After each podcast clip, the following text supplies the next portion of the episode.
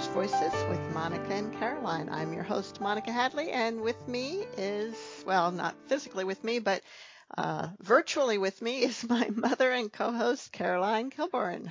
Hi, Caroline. Good morning. Good morning, everyone. and uh, it sounds like you've got a little, maybe a little bit of uh, frog in your throat this morning. Well, you know, I just got my COVID booster. I'm not really feeling that well today. Oh, that's yeah.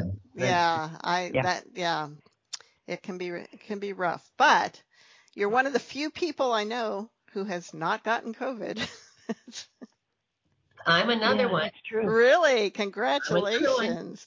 I Um, you know I I really Got it, and I thought for sure I was doomed, but I got it. I really was careful, but I one time took a mat in the summer of 2022. I was flying. I always wore a mask when I flew, but I took it off for a while and I was sitting next to somebody from Ireland.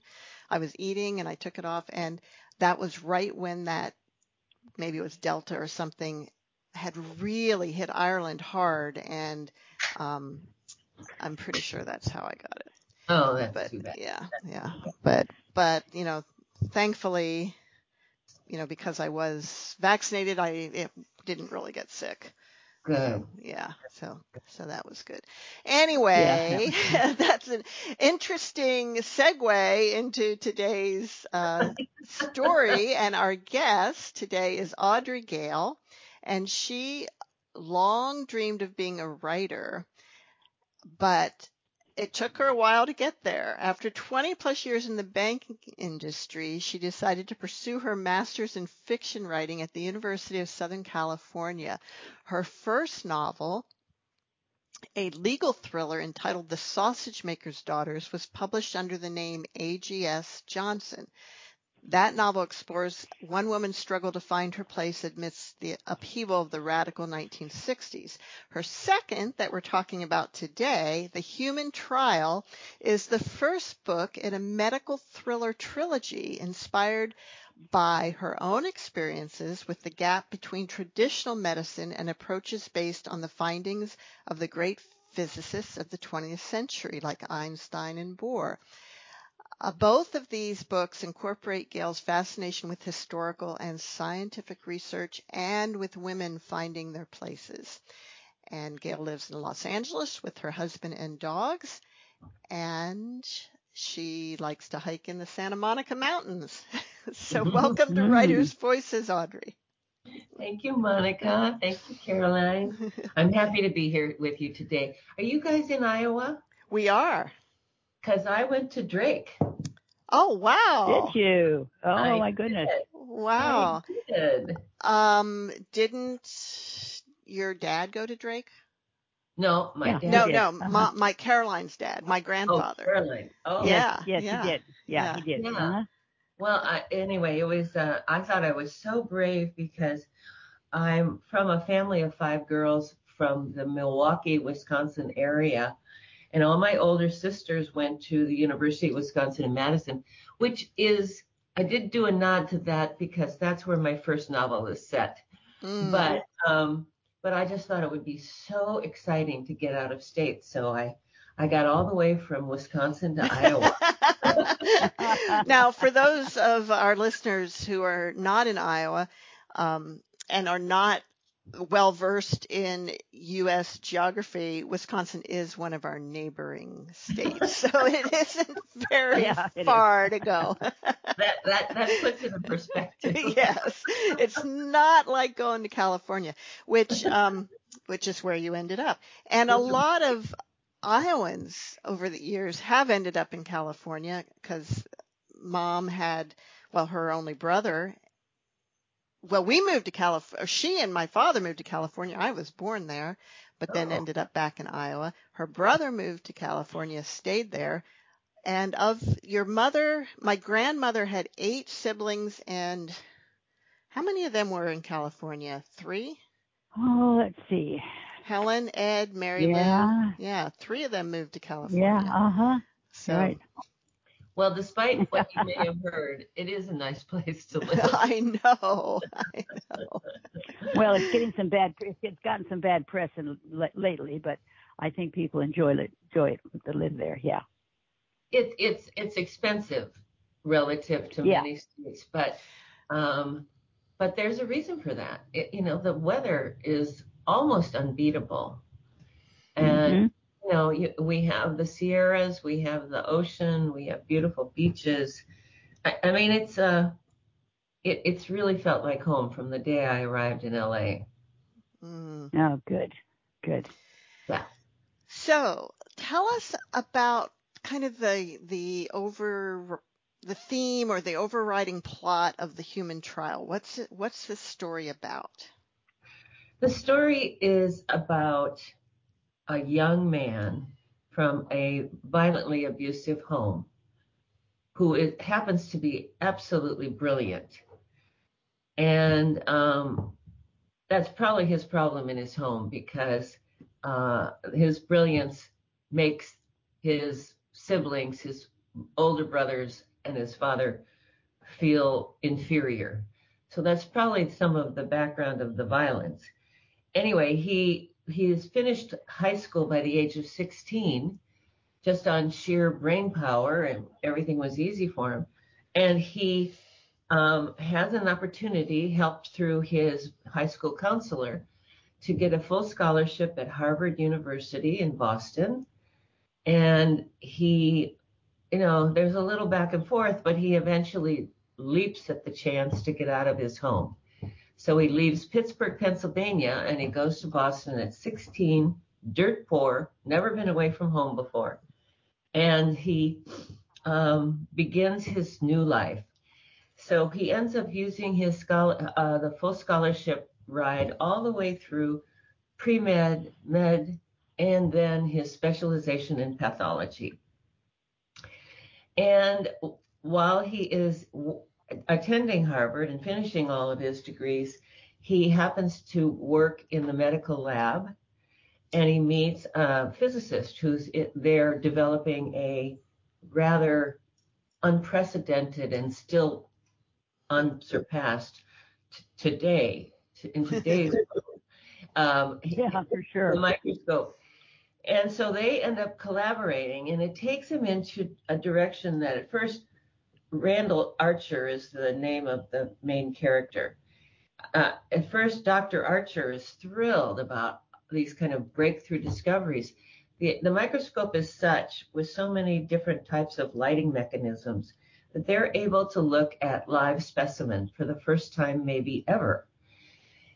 Uh, and of course, I should say this takes place during the Great Depression. So this is the, the 1930s anyway, that discovery then takes him into a whole sort of ver, uh, ver, vergence away from normal medical school practices, divergence, excuse me, and he he realizes that what he's seeing is starting to take away the foundation of his Harvard medical degree. It flies in the face of many, many, many uh, of the classes that he's taken and the precepts that he's learned. So that's sort of the trajectory of the of the of the plot in the grandest terms, in the broadest terms. Um, he he's veering further and further away from his medical training. He it's the depression. He realizes that this could become a great threat to the medical establishment, and that's where we'll leave it, I think, Unless you want me to tell you the end. I don't think you do. No, no. We don't want we don't want to have any spoilers here. No spoilers. so what drew you to this story? I mean, is it based on a true you know, are the characters based on real life people? Uh, the, the, so the entire story is inspired by some historical events. There were a couple scientists working in the 20s, mostly in the 30s and maybe slightly into the 40s, who um, who who were doing work like this. So my idea was I didn't really want to I didn't I didn't really want to have to delve into their lives. It's hard work. It may or may not be interesting. And you know, and then you have to be very careful about what you say about actual people. So I instead decided to focus on the science that they had developed because it was very complicated. It is the gap between uh, the physicists' discovery of the early 1900s, like Einstein and Bohr, as we mentioned, and the medical establishment to this day. There's a gap there, and and so um, I focused on the science instead of the actual people. But the people are completely fictional, but it is based on two real men, and it is based on real science. And what do you attribute this gap to? I attribute it to. Hmm, I attribute it to an sort of the inconvenience of so much of medicine being undermined during a terrible time in our economy, worldwide economy, that would have put so much of traditional medicine uh, at, at risk. Let's just leave it at risk. But it, it, it means the, the whole medical establishment, the way doctors are trained, so the educational, the way they're certified and recertified, and so forth, and the way the regulators um, in Washington are sort of on board with all of this. Well, I've come to call this, as I talk about this book, the interlocking directorate of um, the medical establishment, I mean, the very high level, the people who set policy and determine what doctors have to know and not know, and so on. Um, the drug companies are certainly complicit because they have, since the war, become enormously wealthy and enormously powerful. And then the regulators and our government officials, who, quite frankly, the drug companies own. I have a wonderful quote quote, uh, quote from my from a doctor at Harvard called his name is Dr. Abraham Abramson. Dr. Abramson said there's only one place in Washington that there is complete bipartisan agreement, and that is in the acceptance of taking m- large contributions from drug companies. and that is a oh, wow. precious quote to me because it really ultimately is sort of what we're, we're writing about we're writing about if if if the basis of our health and disease states is somehow an energetic electrical phenomenon, then it's going to be you're going to be hard pressed to patent anything that addresses that. And patents are the way of medicine today. I think I think you'd have to agree. Um, the things we hear about, the only things we hear about are the things that have patents. And they are pushed hard. If you watch the evening news, oh my gosh. You know, they they there's so many new diseases you can't keep up. and a patented solution, of course. of course. Wow. Of course. So, you know, that's a really interesting um, way to look at it and, you know, I've always, yeah. I've always thought, okay, we can look at our, the functioning of our bodies as, um, from a, pers- a chemical perspective, mm-hmm. a mechanical perspective, mm-hmm. um, a, like you say, kind of electromagnetic perspective. And of course they all, they're all true. They're all true. They're all true. Yeah. And I'm probably missing something. So there's chemical, there's, and by chemical, I would include hormonal and, you know, all of those things. There's, um, mechanical. It's like, you know, bones and joints and, you know, all of how things fit together and, and, move. and move and, um, electromagnetic. And then what, I feel like there's another one, but, um, you know, that reminds me of something, Monica. So I had some personal experiences that led me to this story. And I will say, quite frankly, I really had no special interest in this area, except for physics, especially quantum physics, always intrigued me because it's so counterintuitive. It was such a I was such a mind worker, you know. So um, I, after several experiences that had gotten me down to this story, I had moved to Los Angeles from San Francisco, and I asked my new internist if he thought we were electrical or chemical first. Which one? And he got so angry with me, so angry, like I was trying to embarrass him, because that is not part of a medical education. So, um, so anyway, so I, so that that caused me to realize that there's a, a couple things. That's a medical education issue, but also there is over, over, over specialization in our various disciplines in science. So electrical energetic issues have been part of physics and electrical engineering, never a part of medicine, and vice versa. They're they're separate. So so of course he didn't know. But if you think about the big so I had a very, very notable physicist advising me on this book, thank God. And, and I, uh, I, I said, it really goes all the way back to the Big Bang, doesn't it? And he said, yeah, it does. This massive explosion of energy that as it's moving outward, and it is still moving outward, by the way, they can measure the expansion of the universe. It's starting to cool. It's starting to form particles and so forth, and they are either attracting each other or repelling each other. And that is forming everything in the universe. Eventually, it becomes atoms, molecules, and every kind of, of material you can think of. You, in fact, you can't think of anything outside of this, including us. We're part of that creation. And so we are at our sub, sub, sub, sub, sub, sub, sub microscopic level. We are just like the desk I'm sitting at and the chair you're sitting in.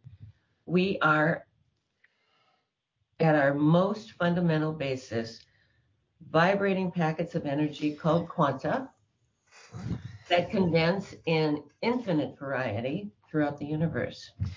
And that was the other the other kind of category, but maybe it, it's more connected with the electrical, but vibrational. And um, because yeah. everything really has to do with vibration. Absolutely. And, yes. You know, whether something is liquid or solid is all about how at the level of vibration within that. Mm-hmm. And so when when we freeze things and the vibration um, it changes the vibration of the molecules and make turns them into a solid. And when you heat it and and becomes liquid, I think I don't. I'm not a physicist. I know almost nothing about science, but I'm guessing that the vibration must increase uh-huh. as as it gets hotter and um, and to, till eventually it's in a gaseous state. And music is all about vibration. It was it was amazing to me, and mom, Caroline, you probably always knew this, but that when I learned that the vibration of a middle C and a high C, that the high C is exactly double the vib- vibrational frequency of middle C. It's interesting you say that, yes, um, because the experience I had with my father led me to exactly that conclusion. So my father was diagnosed with leukemia, and he was the third step in a long line of serious interactions I've had that keeps bringing me back to this science until I finally couldn't let it go. Anyway, he he got um, he got he was diagnosed with leukemia, and I had previously learned about these scientists through my veterinarian. I had a very sick dog when I moved to LA, and my uh, and I, I went to multiple vets because I hadn't gotten one yet. And they all said the same thing. She's a 13 year old golden retriever. Just put her down. She's had her life. And so, um, and so I, I couldn't do it because I had just arrived in, in LA and I was, you know, she was my best friend and my only friend. And so I w- looked up in the yellow pages, if you recall what those used to look like, uh, holistic vets And I found two and I called them both. And the one that could take me first is the one that I went to. And he became a very close friend of mine. Anyway, while he was treating my dog, I was asking him, What are you doing? This looks like voodoo. You know, he was using vibrations, he was using sound spectrum, he was using chiropractic and acupuncture and a whole host of things. And of course, my dog recovered rather rapidly and lived for three more years. And um, meanwhile, my dad was diagnosed with leukemia, as I said, and he came to my house here in Los Angeles after his first and last chemotherapy treatment. And he said very emphatically, I don't care. I will not do that again. I am done with chemo. I'd rather die. I said, Oh, okay. Okay, okay Dad, I know you haven't asked me, but if you asked me, I would take I would ask you to come with me to my vet. only my dad. I'm telling you, only my dad. He said, Well, what have I got to lose? So off we went to the vet. And the vet made, he explained that he didn't have the sophisticated equipment of the original two scientists, but he could take their very high frequency vibrations and he could step it down, like you said, in octaves like so high C, middle C, low C, they're all related. They're directly related. And he ended up making another blast from the past, a cassette tape in the auditory spectrum related to the uh, the vibration of his disease microbes.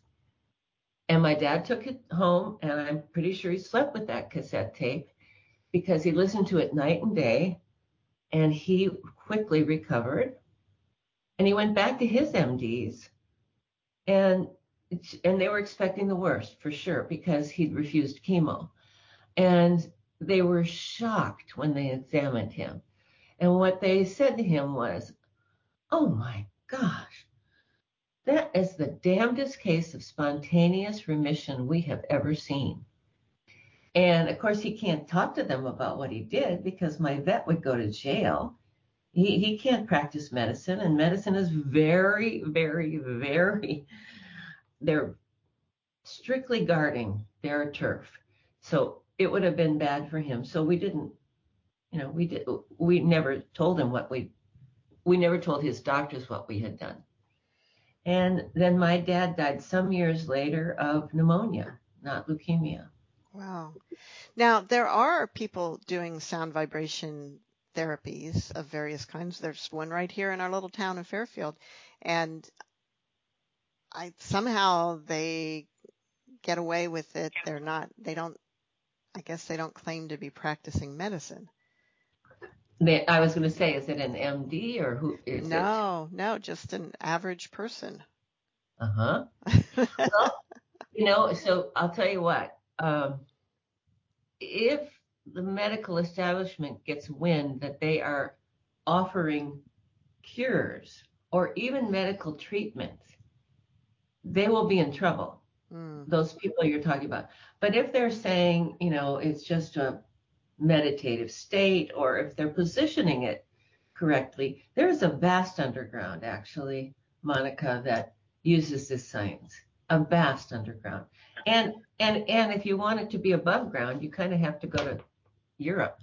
Mm. Um, it's it's used throughout Europe, and it's a particularly there's a very interesting um, development happening in Germany on this vibrational healing approach that basically just is a nod to what our bodies are a bundle of energy. Well, I think that possibly there is also a, an um, Ayurveda clinic that is mm-hmm. using it here that is run by doctors. And uh, yeah, I'm not absolutely sure, but I think they have a sound ther- a sound by sound therapy. Yeah. Um, and so, yeah. I but you got to understand, I'm, we're in Fairfield, Iowa. Mm-hmm. This is the um, home of the Transcendental Meditation movement in the United States. Oh, is it? Yes. thing. So, so there's um, certainly a lot of um, holistic treatments available here. Well, that's fantastic. Yeah. I'll remember that when I'm feeling ill. yeah. It's all in how you position it. Uh, uh, the medical establishment is very, very, very specific. In fact, I have a, I go to a, it's called the American Medical Pharmacy, and it's in Marina Del Rey. And I go there for, they have the most incredible uh, natural products. But I know that the man who started that has been arrested several times for quote unquote practicing medicine without oh, a license. Wow.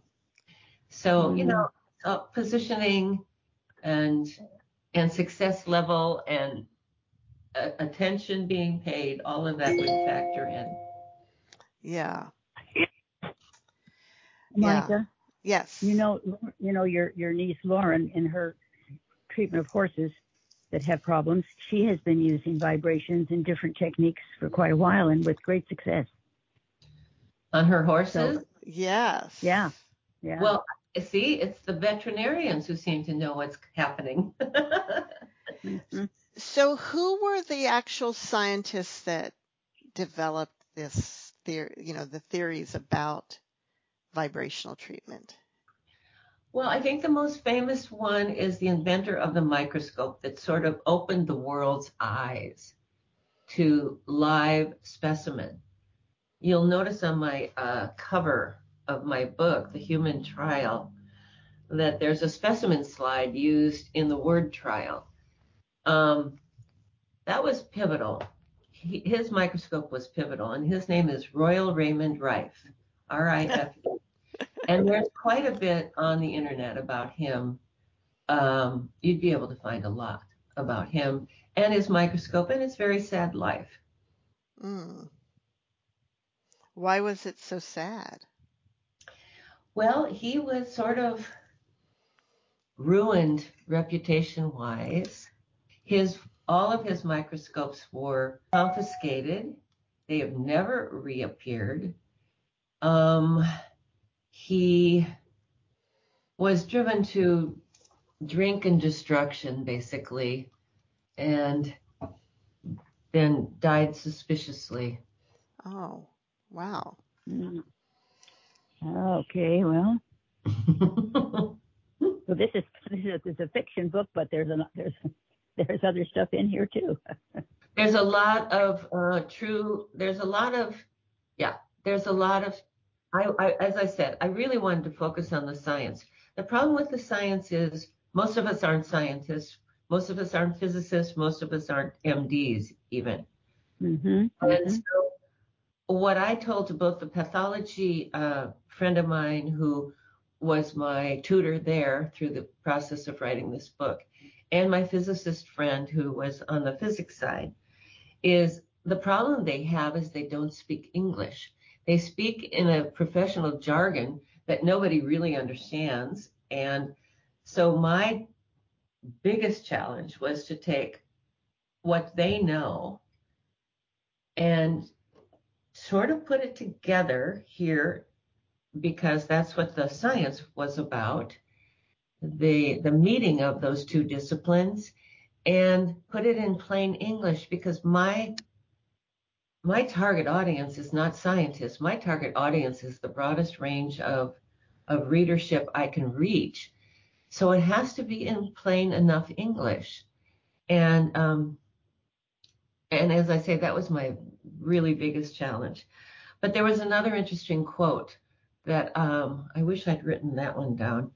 Uh, a, a guy talking about our medical system in the United States and saying, it, it is so it is such a behemoth of these interlocking directorates as i call them that the only way change could come about is if the public demands it so that was my motivation. I mean yeah. that's what i'm really hoping for. To help inspire that demand. Right to just at least raise awareness. Yeah. And and then and then hopefully that does lead to some change. What we need from our government is we need true regulation independent and transparent. We need that. Um, germany has that that's maybe why they're ahead of us here wow. you're listening to writers voices and our guest today is audrey gale author of the human trial it's so interesting to me that people could be healed by this mecha- mechanical situation. I, I just, it, it just, I, I don't know. Of course, I don't have know anything about medicine or anything either. So, but can can you explain how that worked? Um, yeah, yeah. Let me try. And I, I do believe that um, it's developed in such a way through the novel as the suspense is building and the danger is building. Uh, they're seeing more and more that uh, what the scientists discovered. And that is once mm-hmm. they look at live specimen of any disease, they then could zero in on its exact frequency, its vibration rate. As as oh. Monica was saying, we're all we're all vibrating entities. They could mm-hmm. look at these microbes and its its its specific um, vibration rate, and then they found that if they could recreate that vibration rate through some simple uh, m- simple machinery that's used in physics, it's called a cathode ray tube, is one way to do it. Um, if they could recreate that exact frequency and expose the diseased body to that frequency, um, first of all, the vibration, the, the two vibrations are in resonance. So they're resonating together. But as the exposure continues, the resonant, the increased exposure to the vibration starts to change things. It starts to change the cell shape, ultimately the cell function, and ultimately it overwhelms the disease microbes and they die. Mm-hmm. And your mm-hmm. body will pass that out over time naturally. It gets rid of the dead toxins and um, and the nice thing and the amazing thing and the maybe the most threatening thing is there's no side effects. It does not affect any other tissue or any other cells. That that is amazing. really is. It is amazing. It is amazing. That's why it's taken me some years to get my arms around all of this because just like you guys, I'm not a doctor, I'm not a physicist. I've always had a certain interest in quantum physics, just as I said, but uh, no, I have a business degree and I have a master's degree in writing. well, is great. so, Audrey, why don't you read a little bit from the human trial? Okay. Um, I uh, have chosen a scene it's in the fourth chapter, so pretty early on in the book. The chapter is called Crash, and the year is 1929. And it starts on page 40 in my uh, book. And the reason I chose it is because it's the first place that all three major characters are, so to speak, on stage together. It's the first time we see all three of them as they are uh, crossing Harvard University's campus on a very cold, wintry evening, going in different directions, but they bump into each other. Okay? So I'll start now. And again, Randy Archer is the protagonist. Archer's years on campus had perfected his ability to move through it unnoticed. From the first, he'd learned he had enough challenges fitting in without spotlighting them. Bundled in all the clothing he owned against a frigid wind, wind scudding snow across the frozen earth, Archer kept his head down and his shoulders hunched against the wintry gusts. Moving fast retained some bodily warmth while lessening his time in the unforgiving elements. In the evening gloom of the short winter day, he scurried toward the medical lab, feeling invisible and enjoying the anonymity. But despite the frigid weather, he was not alone. Dodging all obstacles which could slow him, Disjointed snippets of crunching footsteps and muffled conversations, even bursts of laughter, infiltrated his scarf-bound ears. He trudged determinedly onward even when he heard what sounded like his name, assuming it was no more than a trick of the howling wind. It was far too cold to stop anyway, until ice-crushing footsteps forced him to a halt. Randall! It was unmistakable. Archer glanced up into the face of Adam Wakefield, barely visible beneath a warm-looking fedora which Archer eyed enviously. With a thick scarf knotted around his neck and ears, Wakefield looked impervious to the cold. A heavy woolen coat extended the length of his body. No, Archer concluded, the coat's more luxurious than wool. Cashmere? Whoa there, Dr. Archer, it's me, Adam, Adam Wakefield from the lab. Archer gritted his teeth rich layers of wool and cashmere close enough to touch, adding to his physical discomfort. But the threadbare scarf he tied around his own face made his expression invisible. Hi, Archer mumbled through the wool, the cold already overtaking him. Where have you been? Wakefield demanded. Haven't seen you in the lab in a couple weeks. An extremely demanding rotation, Archer replied, risking the uncovering of his face to do so. But it's over now, and I have time for my extracurricular lab work again. I'm heading there now. You? He drew the wrap back over his face, shifting from foot to foot to force his already coagulating circulation. Shake a leg, Adam, a female voice behind them called out. We're freezing here. Both Archer and Wakefield glanced toward the voice coming from the small group Wakefield had detached himself from. He nodded at them and turned back to Archer, who stared longingly at the assemblage in their insulating furs, hats, boots, and gloves. You're freezing, he grumbled inwardly, shifting faster and hugging himself, aware his meager layering looked ridiculous compared to real winter clothing. Who are these overly tall people? he wondered crossly. Is everyone in Adam's world as tall and lanky and, yes, regal as he? No lab for me tonight, I'm afraid, Wakefield answered Archer's forgotten question. My best friend since childhood, we attended St. Paul's together, is celebrating his birthday with a few of us and his sister. I've known the family my entire life. And well, I'm taking the night off. My microscope will have to wait. Adam, a Furbedeck presence inserted itself. We'll die if we don't get out of this wind. What's the holdup here? When Wakefield acknowledged the female speaker, his blue eyes softened perceptibly, and Archer noticed. Sorry, Elizabeth, be right there. When she didn't retreat, retreat, instead staring at Archer curiously, Wakefield said, Oh, I forget myself. Elizabeth, this is a friend from the medical lab. He likes off hours as much as I do. We tend to share the empty lab between us most nights. Elizabeth Parrish, meet Randall Archer, Dr. Randall Archer, MD, interning just now, but still keeping hours in the lab. He nodded at Archer. You must need no sleep if what one hears about medical training is true. Randall, meet Elizabeth Parrish. With a fuzzy cap tightly fitting her scalp, a few dark brown waves framing her striking face, the young woman offered Archer her gloved hand, a smile lighting her large eyes. Pleased to meet you, Dr. Archer. Any friend of Adam's is a friend of mine. Though it pained him to loosen an arm from his body, the cold instantly invading its place, he took her hand and smiled through his physical misery. Those eyes were dark and expressive, he saw, perhaps a deep blue, that was hard to tell in the evening dusk, but definitely amused or of good humor. Mm-hmm, nice to meet you, Miss Parrish. Parrish, Archer contemplated. Like the glaring statue he passed regularly on campus?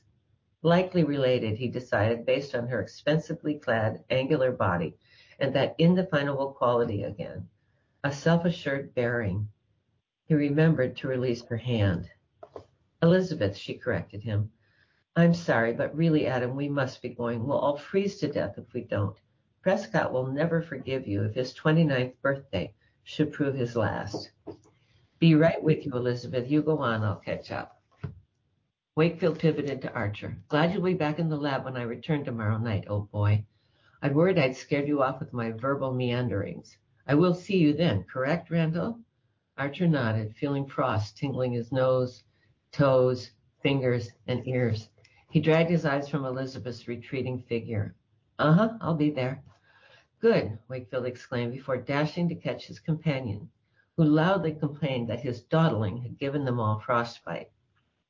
As Archer hurried off in the other direction, Elizabeth, the only female in the group, could be heard asking, Who was that? As he fled for the shelter of the laboratory, it never occurred to Archer to wonder at her meaning. He'd been reminded over and over again of his obvious otherness, which her question implied. And that was Audrey Gale reading from The Human Trial. So, Audrey, you have these two male men characters who are based on real science scientists, Correct. but you always like to also have a female perspective in your books. So, is, and Elizabeth Parrish is uh, she's um, rebelling against the status quo for women of her class and generation is she modeled after a, a true, a real historical person? No, she's not. She's, but, but I couldn't just, uh, uh, uh, because of my sort of basic feminism, my experiences in the corporate world and so on, I, I just couldn't put her in as a love interest. I, uh, although she is, but I, I, I I, I couldn't resist creating a female character of great privilege during the 1930s from a very prestigious old Boston family, and uh, yet rebelling against the expectations for her in her life, which was to be a beautiful ornament and uh, support for her husband, to have a beautiful home and raise the perfect kids. And you know, entertain, raise money, be charitable, all of those good qualities, good quality, all of those good qualities. But she wanted to know who she was at a fundamental level, and she didn't want to just ride the coattail of her family's name. So she was rebelling against the expectations of her blue blooded family. And um, so she ends up being a character that I just loved. Actually, I love them all. They're all they're all quite flawed, and they have their foibles, and they make choices that have unforeseen consequences, as we all do. And um, but yeah, she's a very interesting woman ahead of her time. A lot of there's certainly um, a focus on the class stratification mm-hmm. at Harvard and mm-hmm. in the medical school and in the medical profession, and of course also sexism. And the, this is set. When is the the book? When is he in school? It's 1930s. And so the book opens when he is 16 year old, 16 years old in 1921. Okay. It it, it takes him through. Um, let's see, is it 12 years of school? I believe it was 12 years of school before he got his pathology specialization. So um, it's mostly set. The, the, the, entire story is mostly set in the 30s. It ends in 1939.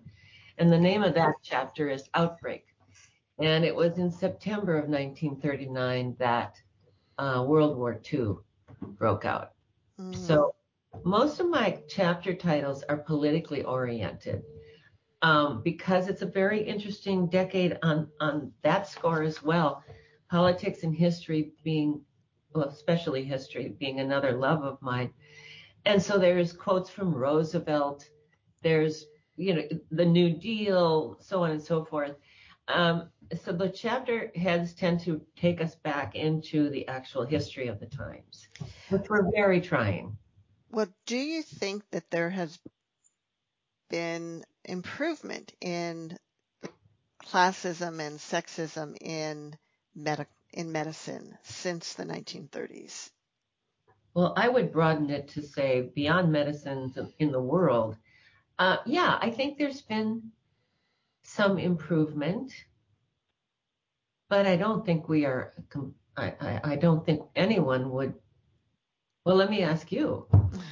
do you do you feel the world thinks of women as complete equals in every level to men. No. I would agree with you. yeah, yeah. Um, certainly there's improvement, but I think in in academic science is one of the places where there's still certainly a lot of sexism. In fact, um, I we did a I did a book not on the show not too long ago about the um, the women scientists who um, sued and won. And I, I don't remember if that was Harvard. At Harvard, it was one of the uh, East, you know, East Coast schools mm-hmm. where they realized even into not that long ago, they were getting the crumbs. And, um, yeah, yeah. It's, it's, it's still happening. It still happens. And it's not just in medicine. It, and it's not just in science. It's, it's, uh, it's really just the way the world has evolved, unfortunately, for eons. And now it's just taking some, you know, baby steps, but in the right direction, which could lead us to really being valued for your contribution and your brain power and your hard work and all of that on an equal basis. I don't believe it's happening yet, but we're we're hoping and it's coming. And by the way, in, in fact, in medicine, there are more female medical students today than male. Wow. So things have to change. Oh, good. Good. Wow. Yeah.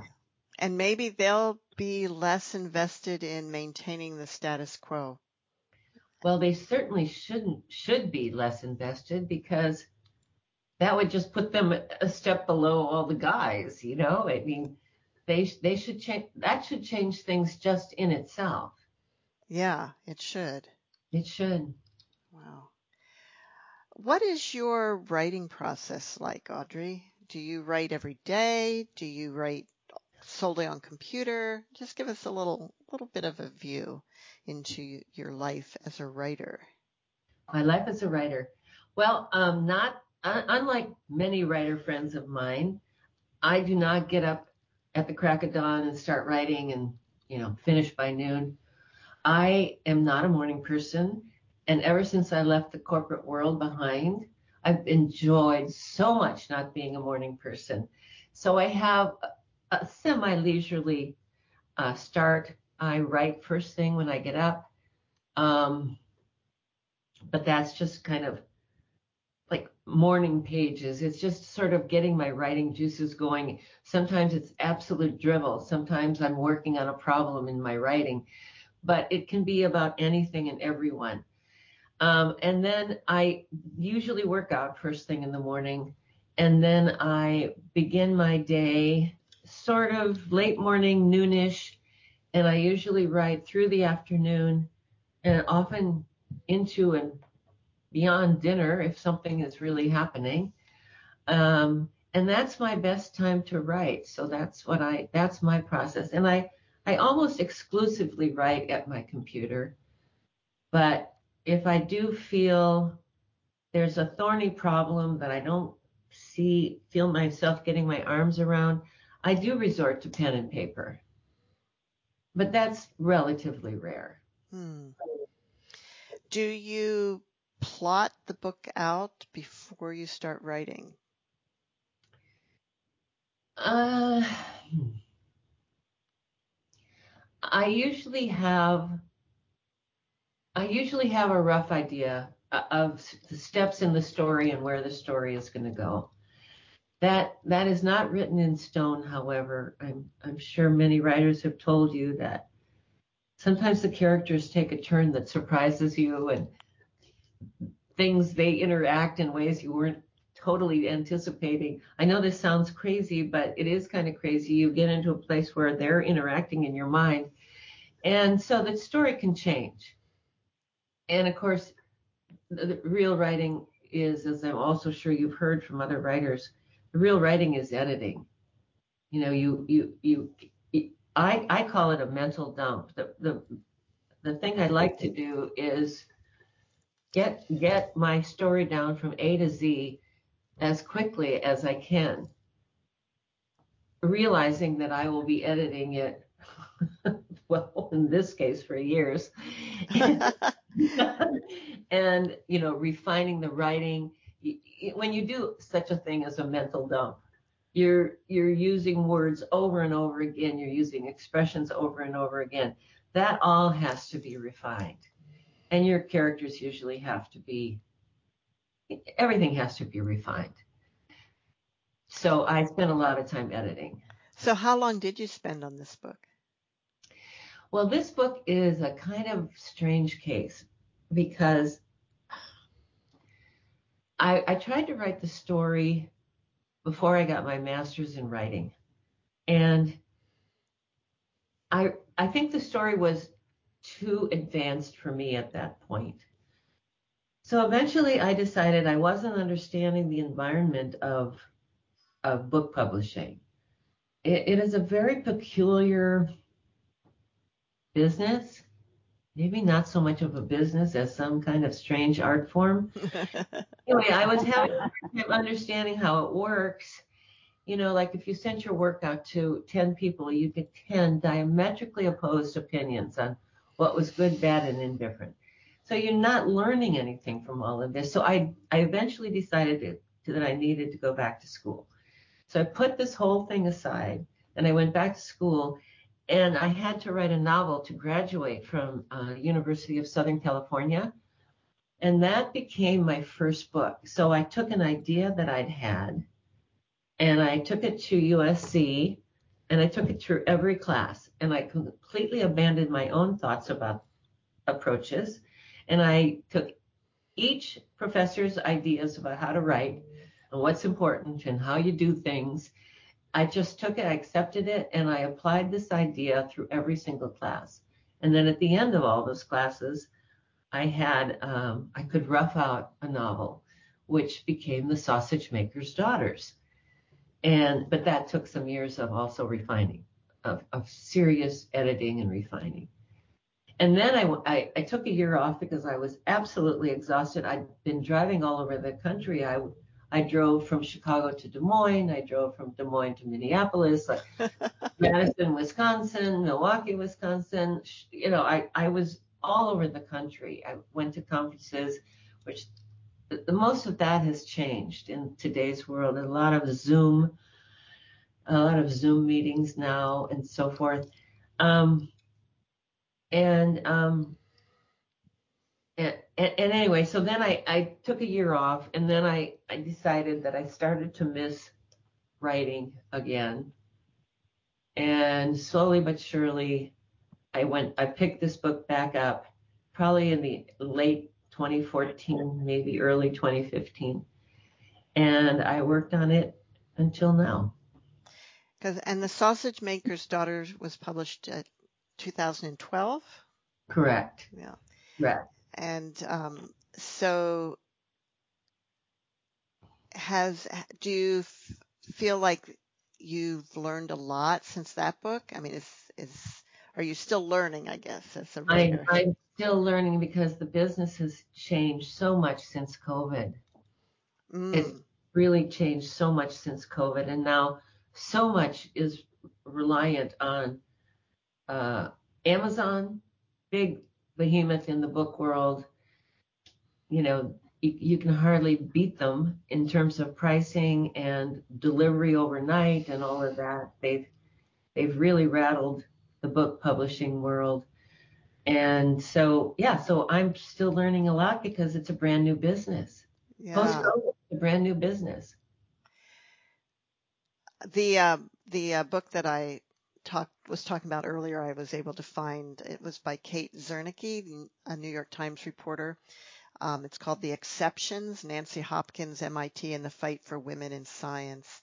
Oh. And um, she, Kate, had broken the story for the Boston Globe, and in 1999, and the events of the book took place beginning in 1963. But it was, yeah, it, it's really interesting how um, all the women at MIT in science didn't really talk to each other because they were in different fields. and they all kind of thought it was just they them that were getting short changed and really it was all of them were and um, once they started talking to each other they were able to to change things well isn't that an interesting fact yeah the, yeah. the divide the divide and conquer exactly you know mm-hmm. you know we we women since we're uh, the biggest segment of the population, we we could be incredibly powerful if we all figured out that we needed each other and what we wanted to do with all of that power. Yeah. That's right. Well, mm. Caroline, do you have some final words for us? Because we're about out of time. I know this this is really gone fast, but well, you know, I had trouble finding an outtake, but um, who knows what might be possible in the future for medical discoveries if everybody would work together. Well, you know, um, I think it's coming. I, I, I have to say, Carolyn, I think it's coming. I feel like this book is kind of riding a building wave. And and the end of oh, my book, at the end of my book, there's a bit a brief bibliography, and I just listed a few of the friendlier tomes that I've read that help me understand all of this. But if you just look at recently published titles, it's suggesting something. For example, one of them is We Are Electric. Another one is Life on the Edge, The Coming Age of Quantum Biology. I, I mean, this is suggesting that that that the that people out there are aware and they're starting to talk about it in a much more public way. Mm-hmm. So hopefully that uh, 100 100 plus well, approximately 100 year suppression of this particular approach is is is coming to an end. It can't truth will out, I guess is the word. it may take a while. it may take a hundred years, but it, yeah. truth will out. Well, thank you so much for being with us today, Audrey. Thank you very much, Monica and Carolyn. I wish and, I could have seen Carolyn. I know. and see you all next week on Writers Voices. And can I just say one thing? Uh, one thing to, to end, which is Gale. My last name is spelled G A L E, like the storm just in case you're looking for the book, which I hope you are. yes, you should be. You should be looking for the book. Thank you. Thank bye you so much. Bye bye. Bye.